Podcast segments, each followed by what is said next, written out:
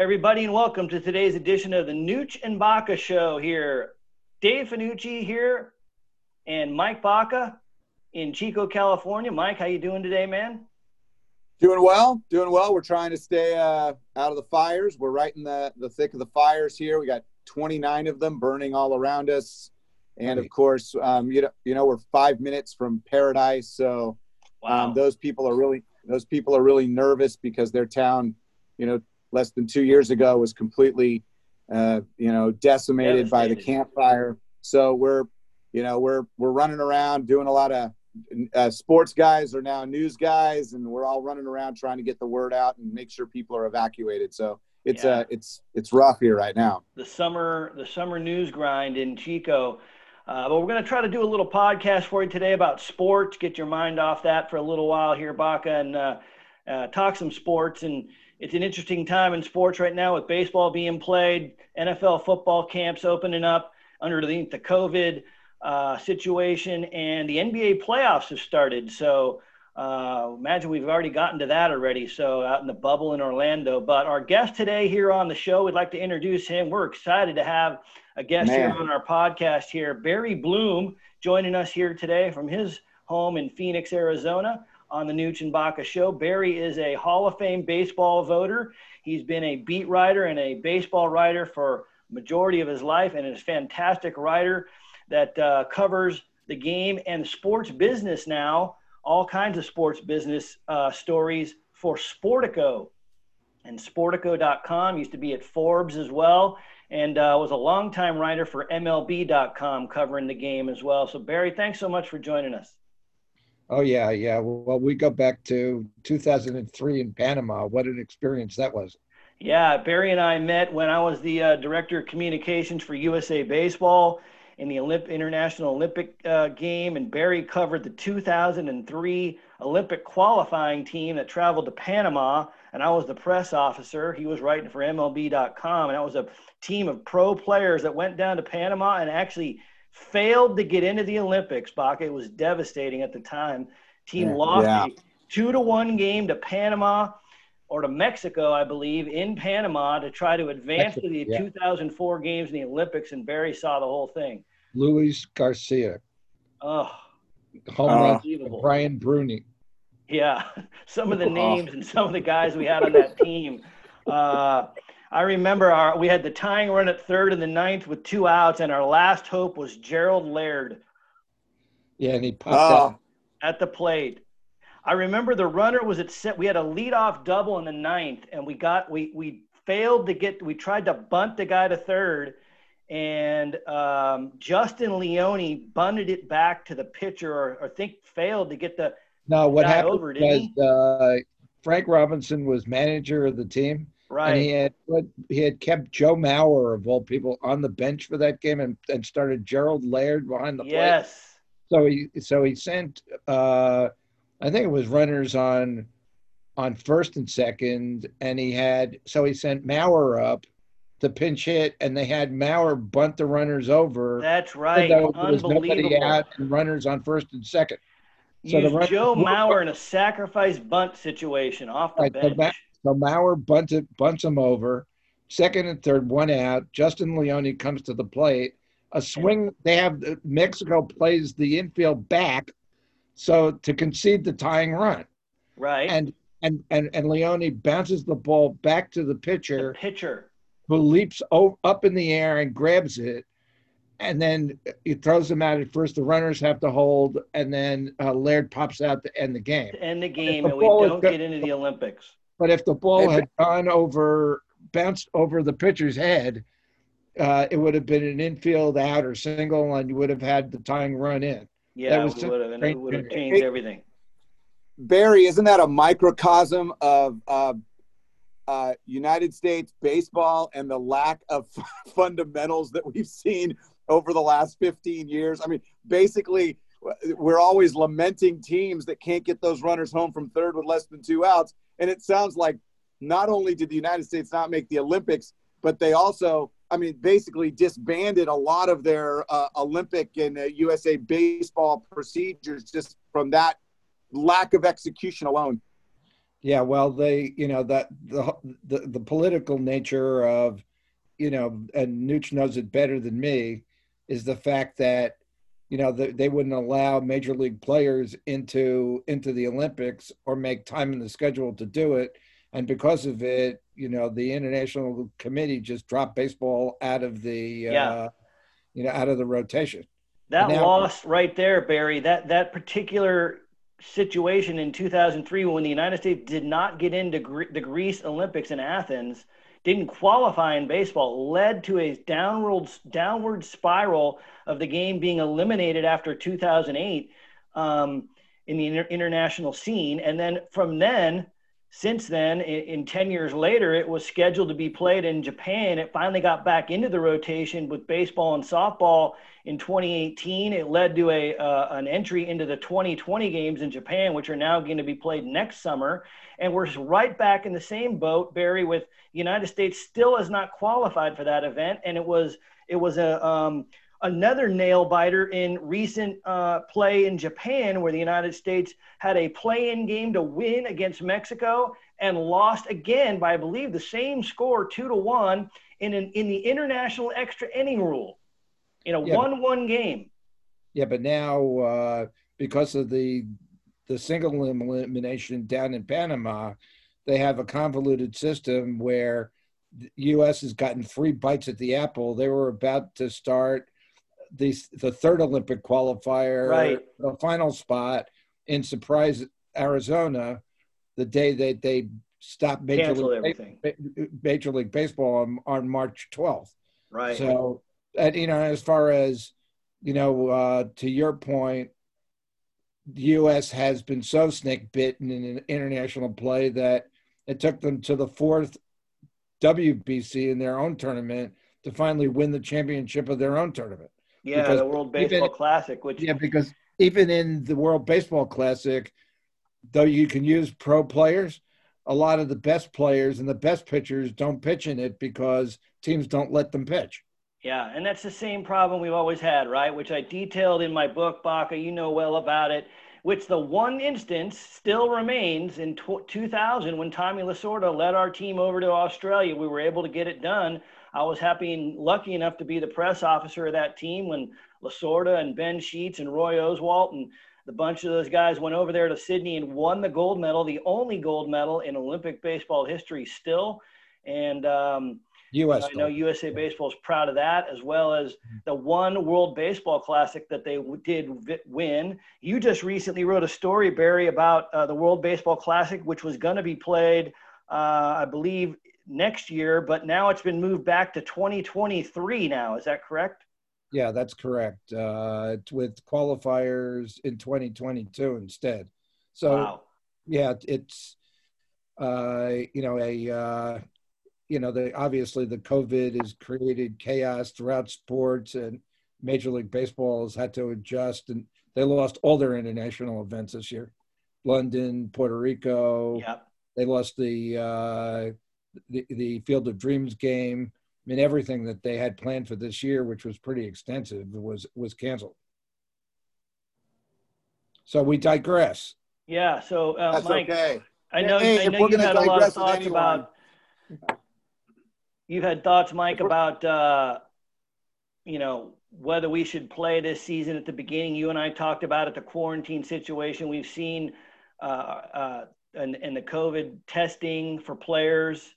We've seen three outbreaks now on the teams: the Marlins, the Cardinals, and now the Reds. But I believe the Reds are scheduled to play today.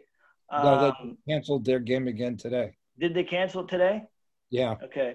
So yeah, that's that's spreading now uh, throughout the Reds and their situation. Barry, what's been your take so far on how you've seen this play out? You, you were a huge proponent of actually you should you didn't you wrote several stories where during quarantine you believe that it, that we shouldn't be even be trying to play baseball at all. Yeah, I still think that uh, it, it, was uh, a, a big risk to put the players out there that you know they're on the front line to getting sick and you know so far we've had a few players even though they've tested positive a lot of them have tested positive we've only had a few players that have really been sick like freddie freeman but with the braves he came back uh, you know, my take on it was that you know the owners who are obviously funding this, they wanted their national and local television money because they have no revenue at all coming in this year, playing games in front of empty stadiums. Uh, at, but that not one owner was was placing themselves at risk. The players are all on the line; they're the ones who are at risk. Yep. So you know, I'm uh, still at at the juncture where you know I'm watching this and and I'm I'm I'm scared as hell that some players going to get really sick and some players going to get sick enough to die. And then is this system and everything that they did would it have been all worth it? But i think what they've done is you know they've decided with you know the 28 man rosters now 30 to begin with and the uh, the alternate camps of 30 that it's like if people go down as you've seen with the cardinals and, and the and the marlins it's like next man up. So yeah. they're going to play the season. They're going to get their television money, and then let's see what happens when you get to the end of September on the season. If there's ever been a time where the players have an argument that um, we're seen as a, a meat market and a, and a product, and the the actual empathy and caring for us as you know family men and people um, I would imagine when these two sides have to negotiate a new CBA, um, if you're a if you're a player and you're playing but you're feeling not so hot about coming back, I would imagine, you know, uh, the players taking all the risks and the owners not can will be a topic of conversation, especially if this turns sour as many of us think and you think you know the worst case scenario where a player gets really, really sick. I mean, the Freddie Freeman story is just terrifying. I'm running 104 fever for, you know, four or five days and just feeling just like he's at death's door. I mean, these are these are real people with uh, real families and and real concerns, and it feels a little bit like the owners were looking at October baseball and uh, to hell with everything else. Yeah, the uh, you know let let's be clear here though you know, the Players Association is just as culpable in all this as the owners are. I mean, I, when it push came to shove, and they spent six, wait, wasted six weeks figuring out the finances of all this and how many games were going to be played, and putting together this uh, protocol that most players uh, don't even really follow. You know, they wasted a lot of time in structuring what they could have done to do this right, as you've seen with the NFL and the NBA. So I mean, when it, it came finally down where Manfred just said, "Okay, I'm implementing a 60 game season, and you all get prorated as per our earlier agreement," and then the the they still have to negotiate the protocols. I really thought the Players Association was just going to say, "Thanks, but no thanks. We're just not going to play and turn the whole thing down." And when they went ahead and did and turned down a lot of other aspects of it, just to get out back out on the field. You know, I think that you had a, a situation there where you know they became just part and parcel of the whole thing because they want to get paid and they want to play too. And you've had the option of people opting out. I think you still have only had maybe 20 or so, 25 players opt out over the course of time since this all started. Right. But the bigger name players like Harper and and Trout and Judge and you know you go down the list. Every one of them, Stanton, they've all agreed to play and they're all playing out the season. And so I mean I, I'll be interested to see on some of these teams as we get to the 30 game mark and and you know for a fact that like the Red Sox, like the Giants, they're at some point they're just going to be going through the motions yeah. How many of their yeah. veteran players are going to still want to be around or just say, I'll forsake the last 30 games prorated. I don't need that money. I've got big enough contract and I've got a contract next year. Does, you know, Evan Longoria with a, with a contract for next year, does he want to play out the rest of the season and put himself at risk when the Giants aren't going anywhere? And I think that's going to be the next shoe to drop at the 30 game mark and see how many people do go home. I understand. Yeah, that, that, that would make sense. I mean, uh, that's going to be a tough question to, for a lot of guys to ask themselves, Barry. What what's your feeling right now on uh, that da- the damage that the, this this uh, these negotiations did to the long-term relationships between the two sides. I mean, they were never really great before this, Barry, and now I believe a lot of fans think that uh, that, that the relationship got even worse. Uh, the CBA ends at the end of the 2021 season. They're going to need to start negotiating after this year is over, and it's like two two friends that really don't like one another having to sit down in a room and come to an agreement. And I don't know that it's going to real go, go real well. Well, if you look at where Major League Baseball is right now, I mean, they, what, what their plan was was really to shove a whole bunch of changes in the in, in the basic agreement down the players' throats in the next negotiations. Mm. And so now you're in a situation where you know the industry is going to lose like you know four billion dollars. I mean, I've written where you know the Padres, the Diamondbacks, the Rangers, they're all losing hundred million. The Mets could lose as much as two hundred million. They were going to lose hundred million before COVID. You know, so you add tack another hundred on that. The big market teams who have the most to lose because they they generate the most revenue locally and and they pay the they, they generate the highest prices for tickets. The Red Sox, Yankees, Cubs, Dodgers, Angels, you know, they're really going to take a bath. They could lose in excess of 100 million. So you go into the offseason and you go, okay, A, there was plenty of money for the Dodgers. They went out and spent $230 million over 13 years on Mookie Betts. But when you get to the free agent market this winter, how much money is going to be out there when the owners, the only revenue they've collected over the course of a, uh, you know, over the over a year has been their local and, and television, radio, TV, right. and TV money and national TV money. Mm. And most of the bulk, bulk of the national TV money they don't get until uh, the postseason. So that's why they're, you know, at a mad dash to get to the postseason and then structure the postseason so, you know, they can play. And so I think the question of whether or not they just continue to do what they're doing and travel around the league to do the postseason is is is taken into uh, account, or do they do the NFL and NHL style bubbles and pick a couple of domes? You know, we play the first round. You've got three a round of three that they've int- introduced this year that'll be all 16 teams. So once you get through those three games, which you can play in the home parks without travel, just the ball home park with the best record host the host the series because it doesn't matter. You're not yeah, playing the field. The field where the games are played at is irrelevant. Right. So, so you play those in the home markets, and then once you're down to eight teams, you do two bubbles. You know, four teams in you know one one dome somewhere, four teams in another dome. I mean, you've got domes in Miami and, you know, the new one in Texas. You have a good one in Houston in your area. You have Seattle. You have Chase Field.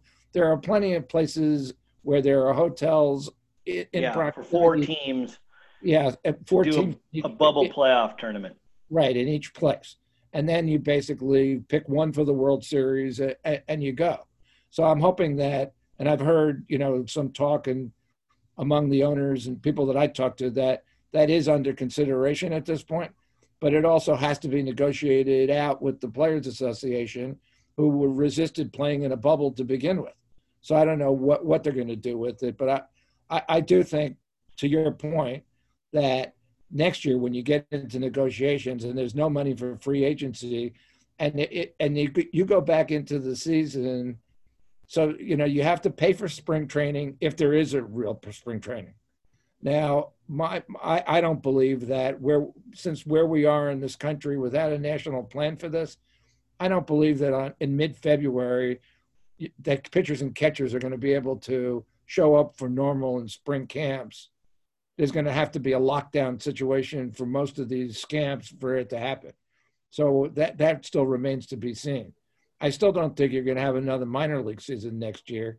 And Major League Baseball's in a situation where not only do they have to negotiate the basic agreement with the players, but they still have to negotiate a new agreement with minor league baseball which also expires at the end of September, and there's been no minor league baseball for a year, they've taken a bath. Yeah, that, that is a. And then you've had no high school or college baseball this year to develop for the draft for next year. So how do you have a draft? What's the draft? Right. So every, how do you evaluate? Right. Everything we know about Major League Baseball and it's been done in the past is over. It's thrown and, out the window. Right. And we have no idea what Major League Baseball is going to even look like, how much money there's going to be, how many teams are going to survive. We don't know where, to, where it's going to be by the time this is all over. And who knows when the, I'm looking at it's going to be at least till the end of next year before this is all over. You know, now it looks like they may have instant testing, which is really going to help. That mm-hmm. that's going to help a lot of things if that really works. Yeah, that's going to change the whole context of it. That everybody's going to be able to use, not just the sports leagues. You'll be able to use give somebody an instant test before he goes into an arena or she goes into an arena to watch a game. So it, it, a lot of this is going to change and it's evolving very quickly, but we'll see where it all goes. And that's all the backdrop to the negotiations for the basic agreement next year. Barry, when you talk about this new template, uh, what, you know, uh, actually, I do agree. They, they had all these ideas for rules changes in baseball, the runner at second um, in extra innings, the three batter minimum, the designated hitter um, in the National League. Um, and if there was going to be a guinea pig year, this is probably the best time to do it. From what from the discussions you've had with people in baseball, are are those going to stick? Are a couple going to stick? Is there enthusiasm for uh, maybe one of them, but maybe not two? Or do, how do you see that going? Well, I see that the that you're never going to see the universal DH is in. You're never going to see pitchers hit in the National League again. You know that's done, and it yeah, should have been done. I agree. For, should have been done for a long time. You know, as we know, there's still only one league in the world that uses it, and that's the Central League in Japan. That'll probably go by the wayside there too. So that the, the DH train was never going back into the station, and I've been arguing about this for years. So I think that that's a done deal. I think everybody likes the uh, you know the, some of the rule changes that have implemented this year. Uh, I think the uh, you know the three batter rule for the pitchers uh, that that's been a trial and error. Whether that gets carried over next year, I think is remains to be seen. Because again, you're going to have to rebuild teams and do things with teams that you basically didn't do before. You know, it's going to change the way you hold build a roster between the DH and between the the the, the, the pitching rule. It's going to change how you build a roster from here on in too. So I, I think that that that may be I think the runner on second base, uh, you know, with the um, extra innings, I mean, that's proven to be fun. You know, it's a little different than the international rule where, you know, in the WBC a couple of years ago, and, uh, you know, they implemented it in the 12th inning of a game against Puerto Rico and Netherlands in the semifinals. It started with a runner on first and second. Both teams bunted the two runners over then walked intentionally walked the next batter to load the bases. Uh, the Netherlands, uh, Puerto Rico got out of the inning with the with, with, the Netherlands, and then scored the winning run in the bottom of the inning, and it was atrocious. You know, you don't want to like settle a championship game like that. But during the regular season, and you know, again, they're not going to be playing with the runner on second base in the playoffs this year. It was just a oh, regular okay. season role. Okay, yeah, that, okay. that that was a that's a good good good point. I mean, uh, we great. wouldn't want any playoff point. postseason game determined this way. Right. No. Yeah. regular season for the expediency of the regular season. I mean, I'm for. I've been at too many yeah. games that have gone into the 14th inning, and I joke that if you go to the 14th inning, I want the 14th inning to start with the runner midway between home and third base.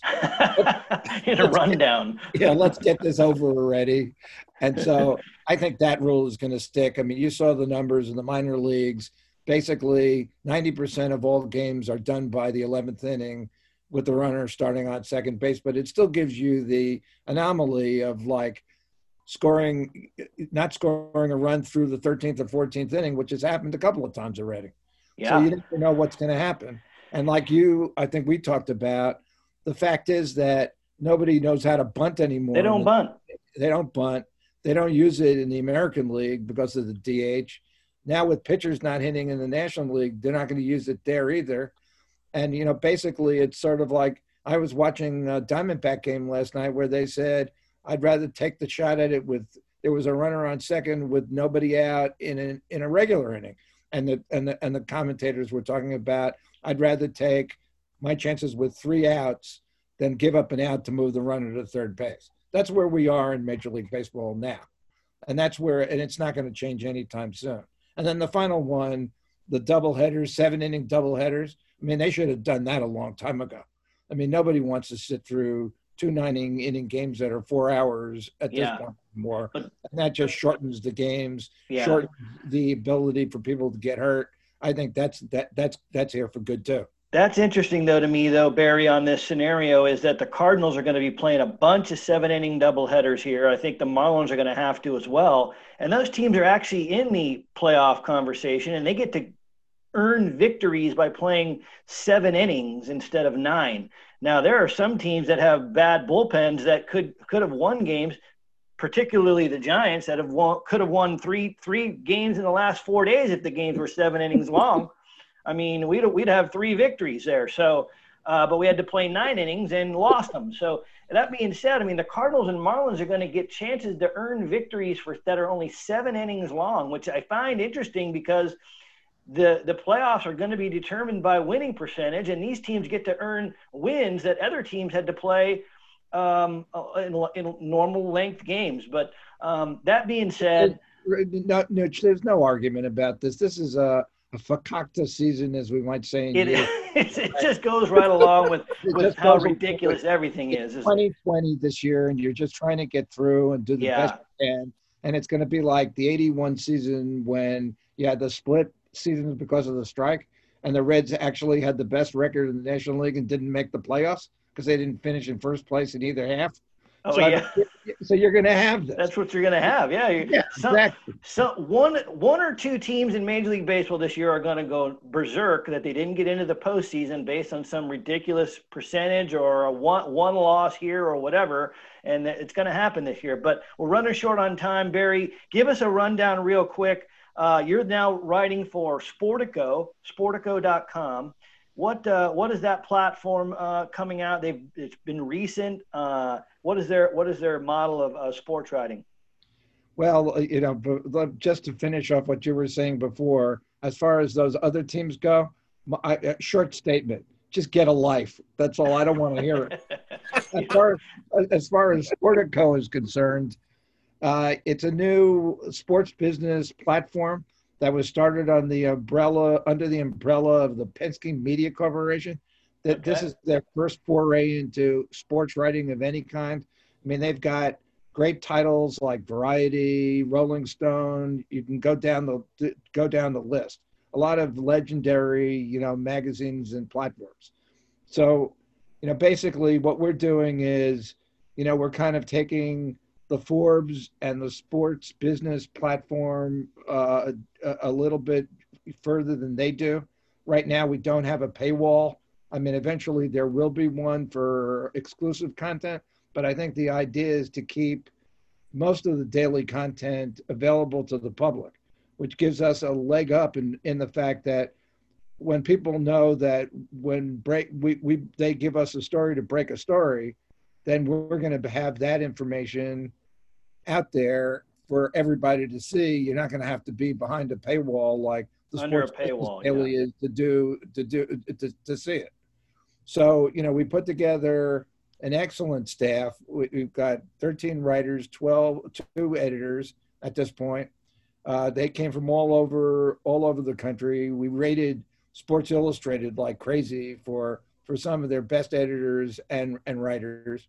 Uh, and uh, you know, my, my friend Scott Soshnick, who I worked with 20 years ago at Bloomberg, he brought me in to help him get this thing off the ground.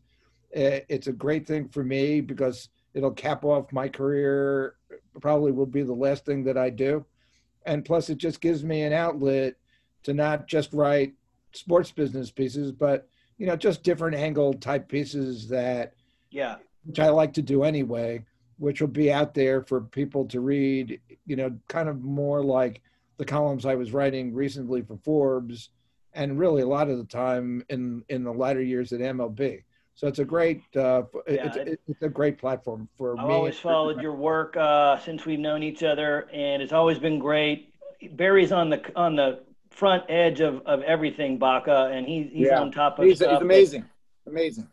And uh, so we, we, you can follow Barry Bloom on, at Sportico on his, on the website and his stories, and also on Twitter and his social media handles at Boomskie, B O O M S K I E. But uh, Barry, it's been a pleasure to have you with us here today. Thanks so much for all your insight and your information. We really enjoyed talking with you today. Yeah, thanks for having me on, guys. It's a lot of fun. Hey, appreciate Barry, it. it's we'll, been great. I, it's been great, Barry. I've, I've been a, a, fan for a long time. So when Fanucchi said we were going to have you on, I was like, oh, I'm a little fanboy, but I'm I'm fired up. So thanks for joining us. Go Dodgers. Go Dodgers. There you go. You're killing me, Barry. You are killing me. Well, at least they're uh, in a position to do something. and yeah, well, you can't complain. Yeah, I, I, can't. Yeah. I have realistic expectations of the Giants. We, we knew they weren't going anywhere this year anyway, and and they've uh, also won in this millennium. The Dodgers haven't won since 1988. That's right. I have the yeah. upper hand on these on Baca anyway, Barry. I've got three in the last 25 years, and he has none. So. Yeah, it's just like the Red Sox fans. They can complain all they want right now, but they've got their right. four over the Yankees one right now, even though the Yankees have the 27 to seven. Yeah, yeah. Or eight or whatever it is. Yeah. Well, well, knows, maybe Baca and his squad uh, will get one this uh, year, Barry. I mean, they, they, they're looking good right now, and they might uh, go Yankees, pretty deep in the postseason. Yankees, Dodgers in the World Series. Uh, that's a that's a that would be great. prediction. Thanks a lot, Barry. Appreciate you uh, coming on. All right, see you. Take care. Thanks, Barry. Bye bye. Mike and I will uh, try to stay on here in the last couple minutes here in chat. Mike, oh yeah, uh, going into wanna, that right now, we we we're, we're running it short on time, Baca. Real quick, um, give me your take oh, I, on. what, be, I'm not no going to be quick. on the Dodgers. I got to. Oh, I got. Ta- I want to talk about your team. Oh, okay. Well, hey, my team. I don't even know. I, I don't. I don't. I don't have the oh. time. Oh, to go oh, over my thoughts on them because we're, we're we're down to less than three minutes here on this recording. So Okay. We will. Uh, I can be quick. I'll be quick about it. Okay, go you, ahead. The giant, the Giants, uh, are are getting what they deserve with Gabe Kapler. He basically is making the decision. He's the reason. He's showing why the Dodgers didn't choose him and chose Agreed. Dave Roberts instead. Now, I'm not necessarily convinced that was much of an upgrade, but how in the world do you not pull Trevor Gott over the weekend when he's imploding at Oracle, and then he sends him out there again. I mean, give Last the kid night. a rest. Last night, and lost I mean, it again. It's, un- it's unbelievable what the Giants are doing with their bullpen right now, and there's got to be some other option. I know you're going with all these young kids, but I mean, the Giants fans here is. are absolutely they're irate oh, with uh, Kapler, and I think they have it's, every right. to. I agree. He he had a reputation as a bad bullpen manager guy in Philly. Uh, that's the reputation coming into San Francisco, and now it's just showing. And it showed in the last three victories. Now, that all being said, Baca, these last three losses, to, two to the A's and last night again, imploding in the ninth. Um, okay, those are three losses. If we win those games, we have 11 wins now. I'm a realistic Giants fan. We were not going to the postseason anyway. So, okay, this is all just learning and an experimentation season for the Giants as it is. It just it just sucks. It it it kind of chaps you a little bit when you had those three wins in hand, especially the two against the A's. I mean, a one one one run lead last night. Okay, guy hits a two run homer, you lose. But the other two against the A's are unexcusable, and it's just ridiculous. And so. You know, the reality is, as a Giants fan, it's frustrating, but hey, they're learning a lot about who they have this year, who can do what, And at the end of the day, we weren't going to the playoffs anyway. So that being said, Baca, we're down, we're, we're out of time. Um, I know the Dodgers. You're still a little uh, hesitant on, on, on what they've been doing, but they've been playing well, and your your squad is is, is right there. Real quick, Muncy, Bellinger, both hitting uh, on the interstate, and the Dodgers have won six in a row and are 17 and seven with one of the best records in the league. Their pitching has been fantastic. Um, the only thing holding them back is Dave Roberts and some of his, some of his decision making. I am still not convinced in a tight situation in October that he is the guy to make, those those decisions. Um, he is continually shown he has struggled with it. The other night, Edwin Rios clearly pulls his hamstring.